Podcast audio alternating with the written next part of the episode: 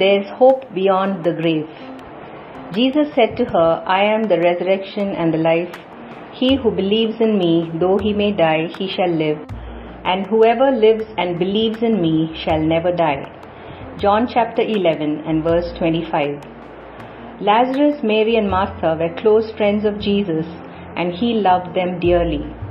However, when the news that Lazarus was sick reached Jesus, he did not panic or hurry to visit him, but rather chose to stay on where he was for two more days. There was a reason for this calmness in Jesus. He knew that this sickness is not unto death, but for the glory of God, that the Son of God may be glorified through it. John chapter 11 and verse 4.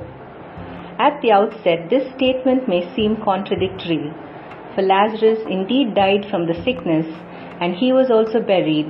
And when Jesus went to visit Mary and Martha, Lazarus had already been in the tomb for four days.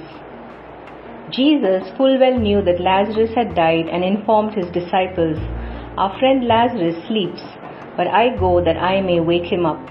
John chapter 11 and verse 11. When the disciples were puzzled, Jesus then told them plainly that Lazarus had died.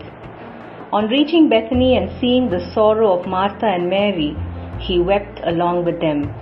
In a most astounding miracle recorded in the Bible, Jesus called forth to the dead man, and Lazarus came out alive and well. It was a mighty miracle, unimaginable and unheard of, that Jesus performed.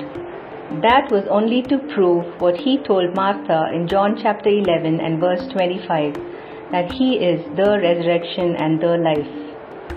To those who believe in him, death has no dominion over them. Though we may die physically, we will live with Jesus eternally and the fact of the matter is, to those who live and believe in Jesus, their souls will never die.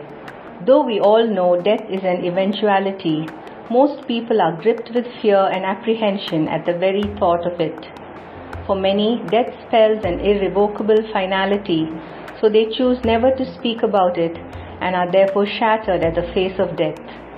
Here's the most comforting thought for those of us who have experienced the death of a loved one or are with a dear one who is close to death. The Lord Jesus broke the curse of death by his death, burial, and resurrection.